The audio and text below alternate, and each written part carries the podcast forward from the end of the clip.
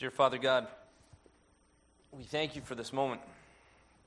We thank you for the opportunity that we have uh, living in this country to come before you freely, to come before you in anticipation, to come before you and be blessed by your word, to come before you and explore what it is that you are saying to us as individuals and as a community. And God, as we dive into your word this morning, we pray that it will help give us a better understanding. A better understanding of you, a better understanding of ourselves, and a better understanding of how that leads us to live our lives. Father God, as we come before you this morning, we thank you for this opportunity. We thank you for the blessing of this season. We thank you for the gift that we have of joining in fellowship in a community of believers. Lord, we give you this time in your name we pray. Amen. So there's a verse in the Bible that uh, I've heard throughout my entire childhood and always often just referenced by the verse itself. That's Jeremiah 29 11. For I know the plans I have for you, declares the Lord plans to prosper you and not harm you, plans to give you a hope and a future.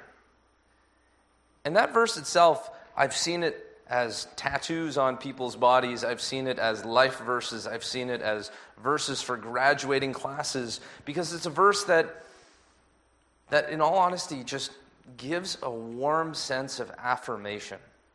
An affirmation that God is designing, God is planning, and that there's a very specific role for us in that process. I had heard that voice throughout my entire childhood and in through university, and I thought to myself, I actually have no idea, this was about 15 years ago, what the context is around that Bible verse. I mean, it's from the book of Jeremiah, so Jeremiah probably said it. But beyond that, who did he say it to? Why was it said? What was the scenario and the setting of the day? Because context means everything. There's an old preacher's joke that I'm sure many of you have heard me say before where a pastor is looking for a verse to preach on on a Sunday morning. And he goes, God, just let me know. I just need like one verse. And he flips open his Bible randomly and points, and the verse says, And then Judas hung himself. And he's like, Oh, closes it. And he's like, All right, let's try this again. God, I just need one verse to preach from. He flips it again and ends up in Proverbs and points, and the verse says, Now go and do likewise. And he closes the Bible again, and he's like, okay, one verse, one verse. And he flips it open again and points, and it says, What you do, go and do quickly. The reality is, if we don't look at the context, the meaning behind the verses, we can actually end up sometimes missing the depth, the, the reality, the purpose, the plans, the full picture of just how amazing the work of the Lord is.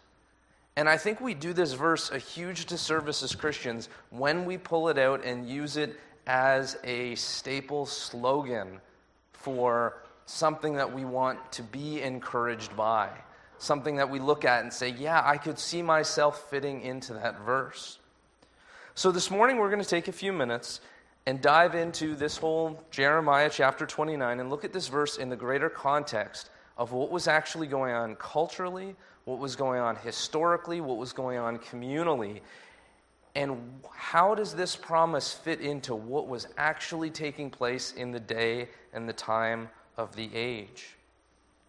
Now, interestingly enough, statistically speaking, Christians today have the weakest biblical knowledge in terms of major prophets and minor prophets because it's the part of the Bible that gets a little bit less chronological. It's not centered so much around uh, narratives as the New Testament is, or epistles that are very easily understood as from point A to point B in a communication style. So it's not surprising for us today that we need to take a moment to really look into and explore the book of Jeremiah as a whole and ask ourselves the question who was he? What was going on in his life? What was his style of leadership? What was his experience as a prophet of the Lord? The reality is, Jeremiah prophesied for over 55 years in terms of active ministry for the Lord. Now, being a prophet is no easy job in the Old Testament. Uh, in fact, Jesus even said a prophet will never be accepted in his hometown because being a prophet has to do with speaking words most often and more often than not that people have no interest in hearing. Kill the messenger? That's basically the encompass of what it was like to be a prophet. The vast majority of the time, people did not like you, they did not appreciate you because they did not enjoy what you had to say because it very much forced you to either address something with your own life or change the way that you were behaving moving forward. Jeremiah often had to do these things, had to tell people, the nation, things that they didn't want to hear, and address behaviors and attitudes that they didn't even know that they had. Now, Jeremiah was active in two entirely different places in terms of the cultural stability. He was active in a time of basic prosperity, or as much as prosperity at that time could have been, of self governance of the nation, of a certain amount of prosperity in terms of resources and abundance, and once again, being able to manage and dictate for themselves what they would like to do, how they would like to live, and in that sense, it was a time that a lot of people of the day would have considered somewhat peaceful. But Jeremiah was also active in a time after the fall of Jerusalem and into the Babylonian captivity.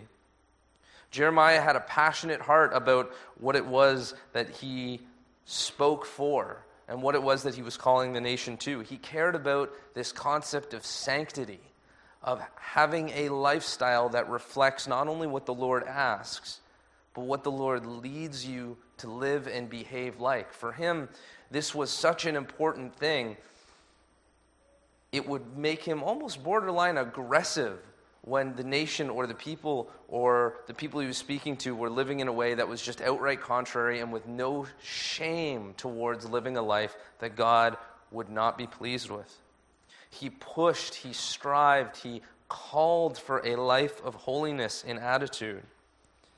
Because he assumed, in the most basic sense, if as a nation we love God, if as a nation we believe what God is saying, then we will obviously do what he asks for us and asks of us. So, in Jeremiah's mind, if you love God, you will do what he asks of you. And if you don't, there's a real big problem in that one plus one equation here. And thus, it made him very, very, very, we'll say, there's a, a, verse from Romans that talks about sanctified aggression, about this uh, anger that is righteous and pure because it is valuing what God values, and sometimes in which how he spoke and how he led, he was very heavy handed in his words in that sense. And often he would be, in his words, lashing out at the countrymen for their disobedience. But the reason why Jeremiah came to his job so seriously and so passionately is because he had a clarity from the Lord. He knew God's heart, and he was getting these glimpses through the words that the Lord was speaking to him about God's plans for the nations. So, Jeremiah, in his leadership, it wasn't leading out of a place of best guesses or you probably should or shouldn't. It was a place of knowing and seeing a piece of what God was planning for the future. And in that sense, if you're driving down the highway with somebody and they have just taken their eyes off the road for a second and are starting to drift towards that ditch in the middle, causes anxiety for everyone else in the car, that was literally the place that Jeremiah lived. He knew what God was planning and the way the nation was behaving, the way people were living. They were driving at 140, because apparently that's the speed limit, straight towards that center ditch on the highway makes a sense of urgency to getting things back on track, makes a sense of deep desire to see things righted as quick as possible when right around the next bend is going to be a catastrophic accident. And Jeremiah once again had this knowledge, so it was easy for him to sift through the ideologies of the day, to sift through the other people who claim to be a prophet of the Lord, and see really, really quickly whether or not what they were saying was true and whether or not what they were saying had to do with what God was planning for the nation. because he led from a place of knowledge. And as such, he didn't tolerate in any slightest those who either due to ignorance, disobedience, or just uh, this personal sense of opinion on people leading others astray, on people pulling the nation and pulling each other away from God's plan. And I mean, we talk a, a, big change in terms of churches today about seeing change and being prepared for change and adapting our style to change. But imagine what it was like for Jeremiah in terms of the words and the ministry that he had. To go from a place of relative comfort, like we have right now, living under a nation that allows us to, to some degree, govern ourselves and meet freely and meet publicly and worship freely and declare uh, to the best of our ability that the Lord is true. And even then, there, although our society is getting less and less tolerant of Christians saying that God is the only way, we still have a huge amount of freedom compared to a lot of other places in the world to actually say that. Now, imagine if today our country was taken over by another nation or our political ideology changed, and imagine we were no longer permitted to meet in public. We are no longer permitted to own our own facility, to create a worship service of our own, to say that Jesus is Lord in public or private. Imagine how drastic of a shift that would be for us in terms of how we do ministry of how we actually learn to grow our relationship with God in a society that does not acknowledge that God is real and does not give space for anyone to express that in any place. So, Jeremiah, in his role of speaking to the nations, of leading the nation in terms of what God was building towards, he had two totally different worlds that he had to learn to speak through. But once again, the message in that time did not change. The nation of Israel fell apart, Jerusalem was sacked, the Babylonian captivity, captivity began, and the nation went from a position of peace and comfort to exile and separation. And the majority of Israel at that point, the relationship that they had with the Lord was strained, although they didn't realize it beforehand. But now that they're now in this new era of exile, there's almost this struggle in terms of anger and frustration with God. That there's a sense of abandonment that God has left them and forsaken them.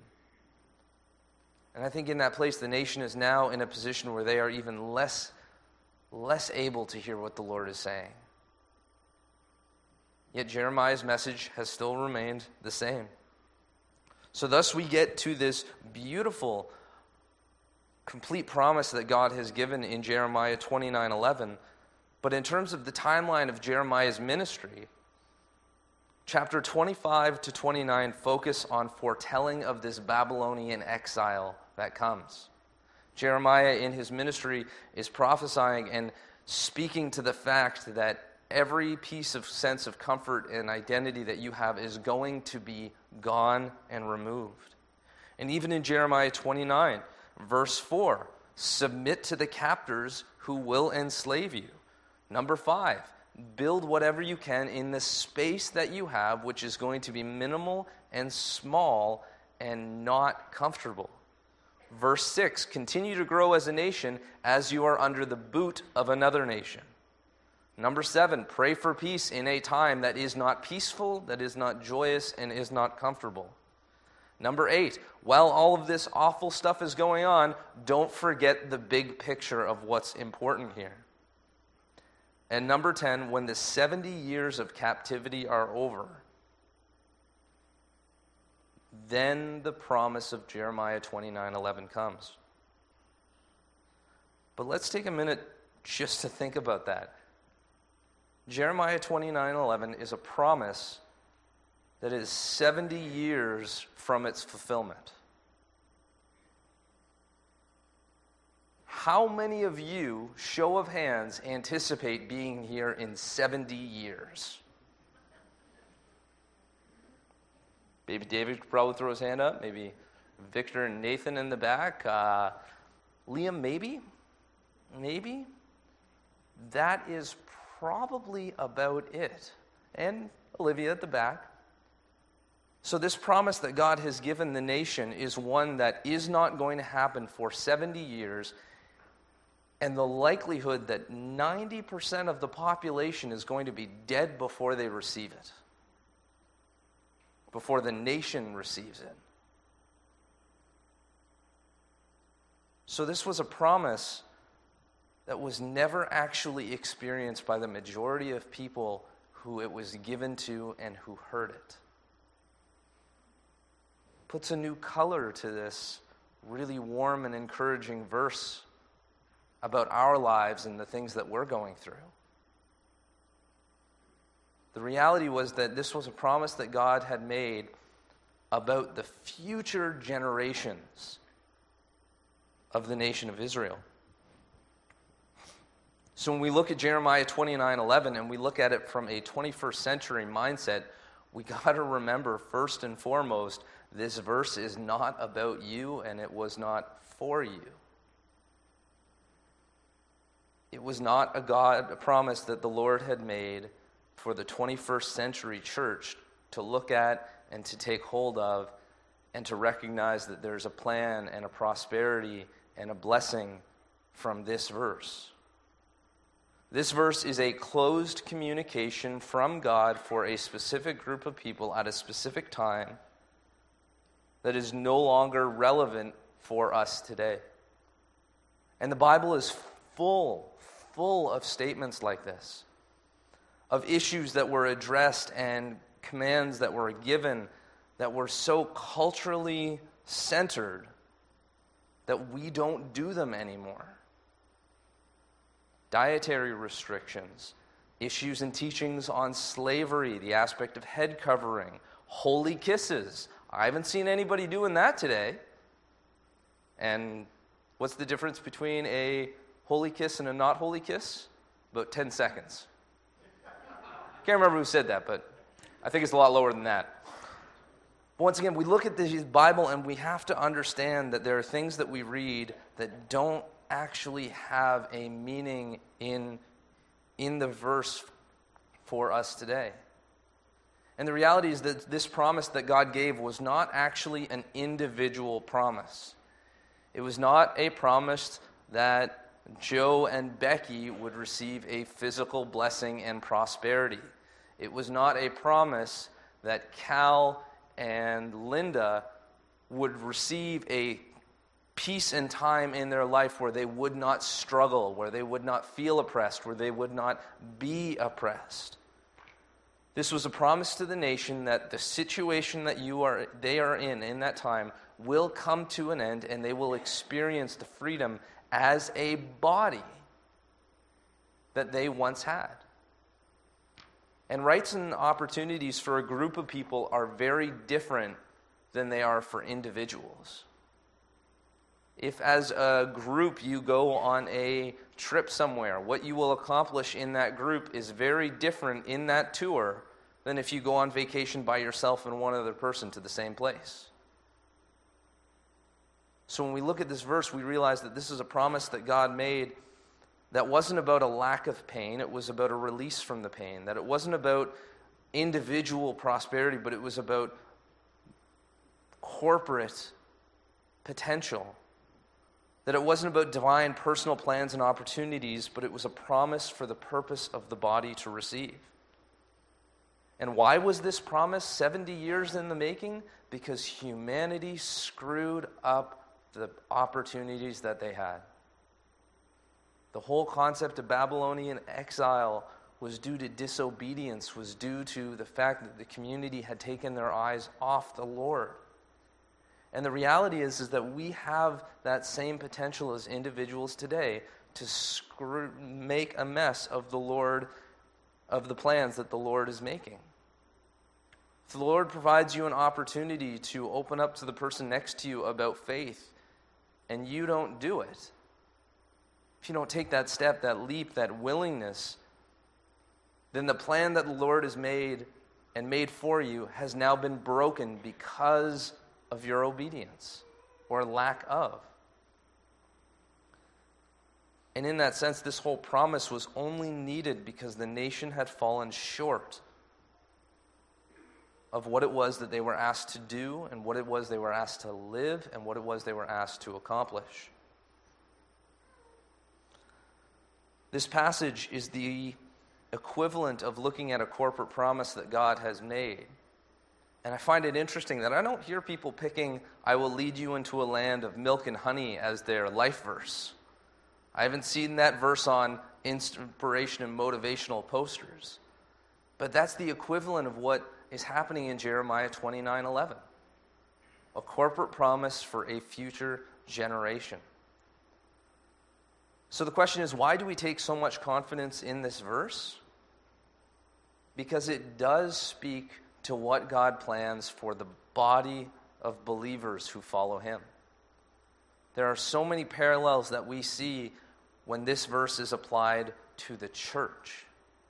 And if we look at this verse and look at what God is telling us through the New Testament about what the church will do, what the church will be, how the church will live, then it hits on all the same markers and all the same points. That the Lord seeks to prosper the church, that the Lord seeks to bless the church, that the Lord seeks to establish the church. So, as we look at these verses and as we look at this understanding of God's plan for us, we need to recognize that it's a fluid process. That it's not a guaranteed input and output scenario. That it's not that God is going to do something and all we have to do is enjoy the ride in that journey. But God creates moments and opportunities for us to display a sense of willingness and faithfulness to take a step and to hear what it is that he has to say. And just like the prophet Jeremiah spoke to the nation about what God was going to do, whether or not they experienced that was entirely in their own hands as a community. Whether or not they experienced the blessings of God's promises had to do with the faithfulness that they displayed as a body of believers. And you can affect the plan that God has for you for the positive, but also for the negative. God can work through you in a way to accomplish something amazing because you are willing. Or he can work through you and accomplish very little because you have allowed him very little. I heard a story not too long ago about these people who were in a rural area of Africa and they were trying to find their way to a next village over. And they went up to a lady who was on the side of the road and they said, How far is this next village? And she looked at them and said nothing. And I said, No, excuse me, we, we need to ask, How far until this next village? And she just stared at them and said nothing. So they knew it was down this road, so they just said, okay.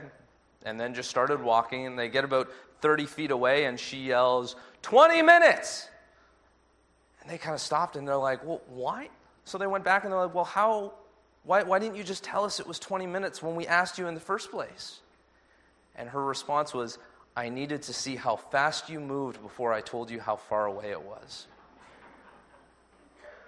And isn't that the truth about our relationship with God?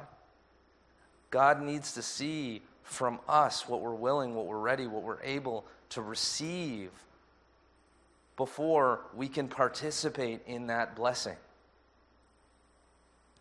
We need to allow ourselves an openness to what God is saying. Because the plans that He has for us are not a divine contract and guarantee but we do affect the outcome of them. But God will find a way to bless through the willing. And I believe that that's why some churches are growing. And I believe that's why some churches are not. In North America, yes, the church as a whole is shrinking, but there are dozens upon hundreds of churches that are growing. Question becomes what's your metric to evaluate what growth is? And in our community, in the city of Markham, there are churches that are growing week by week, new believer by new believer. And I think that that is the same opportunity that the Lord invites us into to be a part of that type of kingdom work. Because for those who are willing to grow, for those who are willing to listen, anything is possible. As the team comes forward, let's pray. Dear Father God, we appreciate the promise in Jeremiah 29 11. Lord, we appreciate the fact that we can see the fact that you are building the church towards something, towards a blessing, towards, towards a change. And Lord, it's easy for us to look at that and know that you are still working to accomplish the same things today as you did back then. So, Lord, we ask for wisdom in how we read our Bible, to not just proof text and pull verses out of context because they sound nice, but allow us to read and be blessed through the world that you are building and shaping. For, Lord, we know that you have laid out great things for us. And, Lord, as a church today, we stand and we say, we are willing. In your name we pray.